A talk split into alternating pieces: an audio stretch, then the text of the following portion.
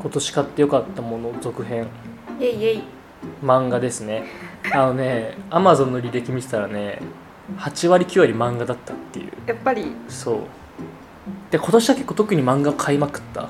えー、もうなんか1巻読んでハマったらもう全巻すぐ買うみたいな。でもそれでもまあ4 5千円でさうん。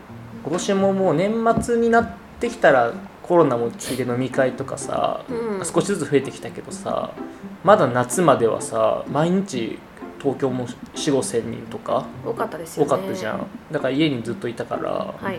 飲み会もないしね。一回飲み我慢すれば漫画一つ大人買いできるからみたいな感じで。で自分に聞かせて 大人買いをしてはい。きたわけなんですよ。はいで今回ね今年を、まあ、今年始まったというよりは今年読み始めたうんうん。おすすめの漫画よ。3つ4つよ。持ってきたのでお話できたらなと思いますね。イエイイエイ。まずはですね、はい。歴史系。おお。これはちょっと前別で撮ったんだけど何度時を繰り返しても本能寺が燃えるんじゃがですね。読みたいそれそう。まあこれは別の回撮ったので簡単に説明すると織田信長が、まあ、本能寺で死ぬわけですよ。はい。そしたらなんか変な妖精みたいな雲みたいなやつが出てきてもう一回やり直せるぜみたいな。はいはい。でやり直すんですけどまた本能寺で燃えるんですよね。泣いちゃう。そう。明智光秀を殺しても次柴田勝家他の部下に本能寺で殺されるしみたいなで過去に戻ってその本能寺の変のきっかけになることを乗り越えなかったらもういきなり本能寺変に飛ぶんですよ。うーん。なるほどね。そう。でうわまた本能寺だみたいな。でも何回も何回も繰り返していってで成長してあ人を殺すからダメだったんだなみたいな。殺すの我慢しようとか。そういうのを頑張って頑張って改善していって燃えないようにして天下を取りに行く。ちょっと逆的な要素もあったり今流行りのタイムリープものはいはい。でもあったりして、でやっぱ信長とかあの戦国時代ってキャラ立ってるからみんな。うん。実際に存在した人たちがね。なんか結構面白くてこれはおすすめですね。えー、面白そうですこれは、うん、でもう一個が歴史系で言うと「逃げ上手の若君」ですねこれは鎌倉時代うん。主人公は北条時行という、まあ、あの鎌倉時代鎌倉幕府って足利尊氏っていう、まあ、人にね滅ぼされたんですけどはい。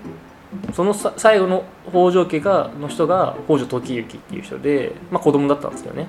でその人が生き残って鎌倉幕府を復活させるために物語を展開されるというかまだ子供なんで力をつけていって取り戻すぜ鎌倉ば鎌倉をみたいな。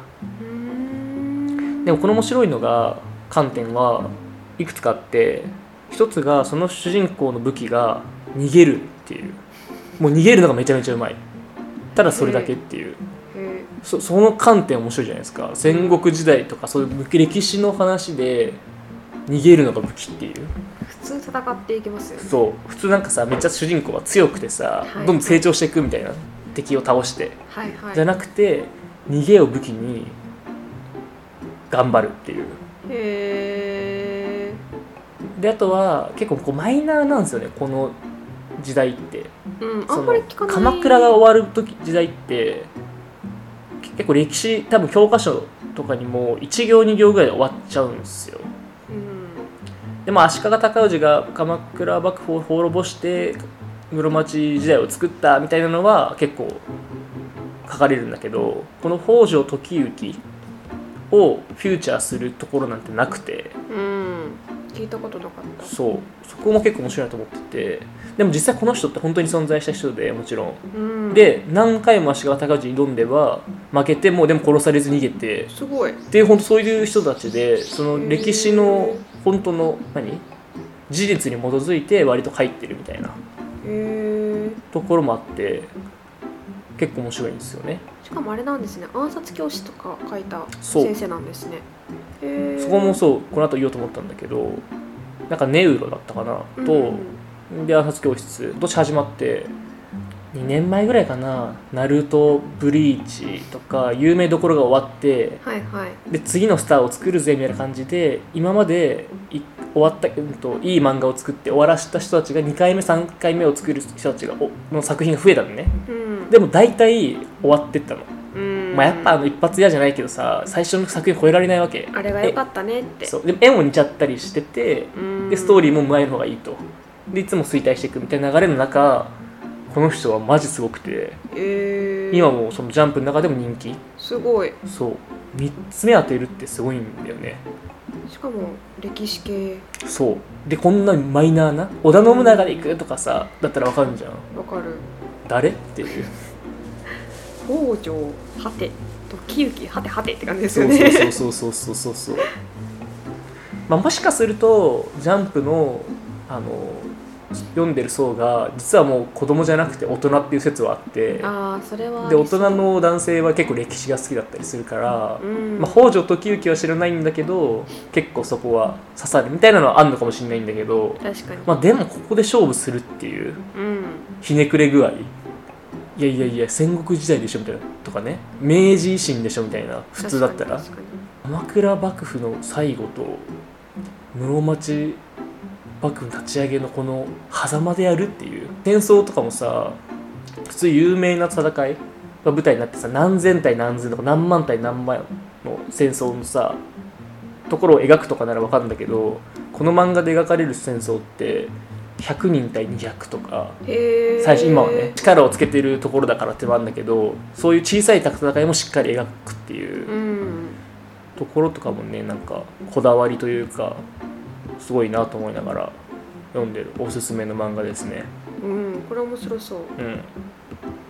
うん。で2つ目が興味ないと思うからさらっと言うけど野球漫画ですね。あ一つがドラフトキング。これは普通野球漫画ってさプレイヤーピッチャーが主人公とかバッターが主人公みたいなのが多い中このスカウトが主人公なの。あうん。プロの。うん。要は高校生大学生社会人とかからいい選手を見つけてうんそれをスカウトする人うんが主人公でうんこれは野球ファンにとってはたまらないですよ。な何がドキドキのあれなんですか？うんとねまあドラフト会議ってさみんなドラフト1位で指名して2位指名してみたいな1位から一番いい選手が指名されていく中で、まあ、ドラフト1位はもうねなんていうの？運というかもうこの年その高校野球の甲子園優勝した投手とかうん。大学ナンバーワン投手みたいなの選ぶんだけど、まあ、そこはいいと。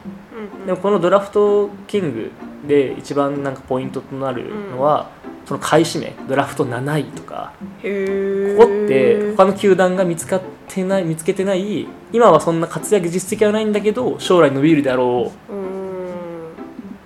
うものポテンシャル枠？そうを見つけてきて取取ると。なるほど。あの上位に消えちゃう選手は上位に取らないといけないけど下位に残す選手をいい選手をさ下位で取れた分だけ得じゃん、はい。でそこのを取るよっていうところでなるほど。でなんか実績はないんだけれど体が大きくてフォーム的にも今もなんか大雑把なんだけどここ磨いたらいけるよねとかさ石垣島にいるすげえ体でかいピッチャーとかはいはい。なんかそういう人を取ってきたりだとかあとは高校生を取るのってプロ以外にも大学うん。もあるんですよ。そことの駆け引き。もう今ってプロ野球の人たち取るときに賄賂みたいなお金を渡せないんですよね。高校生うち来てほしいって言って100万円あげるから来てみたいなでも大学はそれができるのよ。事実上学費無料っていう。ああ大きい大きい。そんな何百万無料になるじゃん。んていうので大学側は学費無料にしますよって交渉してきたりとか。うん。その中での駆け引きとか。っていうところがね面白くて。なんかまあ気になるんだよね。あんま表に出てこないからさそこの部分って。確かに。普段ねどこどこが1位この人指名したぐらいですよね多分。そうそうそう。っていうそのなんかね駆け引きみたいな。本当にそうなってるかどうかっていうのは分かんないんだけど一応なんかスカウトの人に取材したりとかしてるっぽいんだけどね。へえすごい。そう。でもそれがなんか良くて。面白そう。そう面白いですね。でもう一個が「文吾」っていう野球漫画でここ舞台がね中学野球なの。普普通はね高校野球かプロ野球。確かになんですよ。中学野球っていうね。まあ中身はあとは王道だからまあなんか普通に面白いんだけど中学野球でこんだけ人気今30巻ぐらい出てるのかな多分。人気なのすごいなと思って。あプロを目指すというよりは中学野球なんで強豪校に行くっていう観点でのドラマみたいなところも面白いなっていうね僕らは高校野球ファンはやっぱ高校野球から見てるけど中学の頃からあの名門校のスカウトがとかうん。あの高校に行くためにこれ結果出すんだとかさうん。そういったのが描かれてて、まあ、僕たちがいつも見てる高校球児たちも、まあ、こういった強豪校からのスカウトうんとかを目標にやってんだろうなとかね。うーん。そういうのを見ながら見ておりますなるほど。はい。ですね。で最後はね野球漫画じゃないんですけど東京トイボックス。これ中野さんには見てほしいですね。何一つ聞いたことないやつ。これは本当にね見てほしい面白い漫画でしてゲーム作りなんですよ多分東京トイボックスは2巻で多分終わってて大東京トイボックスみたいな続編が10巻ぐらいまで出てて Kindle Unlimited で全部読めるのでまあ見てほしいなと思ってるんですけど1巻の3ページ目のコメント主人公のコメントは一部仕様を変更するっていうお絶望な。つらい。そう。それももう納期ギリギリなのに無理。そう。なんでかっていうと魂があったから。そんな説得力にかけちゃう。っていうねこれ本当に面白くて。へえ最高に面白いものを作りたい主人公。うん。そのためにも仕様を変更したりとか。うで全然あの納期守んない時は思いついてないっていうね。降りてきてないっていう。でも来たらいける。なんで言ったら魂が合ってるからみたいな。ん なるほど。そう。でも主人公も自分が作ってる本当にこれ面白いのかどうかって自分の面白いっていうところを疑い出してしまうシーンもあったりとか。それはつらい。そう。っていうね。へえちょっと気になりますね。僕らもやっぱ仕事柄ねやっぱそういうのってあってさ。うん。俺もこれ読んだ時からは魂が合ってるかどうかで仕事しようかなって思ったんですよね。本当に自分が心の底からいいサービスだと思ってますか？っていう風にさなんか周りの目を気にしたりちょっとエンジニアデザイナーの人に工数増やしちゃうとか迷惑かけないかなで惰性妥協してないですかっていう、まあ、そことの調整はもちろん大事だし、うん。なるべく減らすべきだけれども最高にいいものを作るっていう。のはなんか大事だなっていうね。そうドラマ化もされてたんですね。ね。そうみたい。見てない見たことないけど。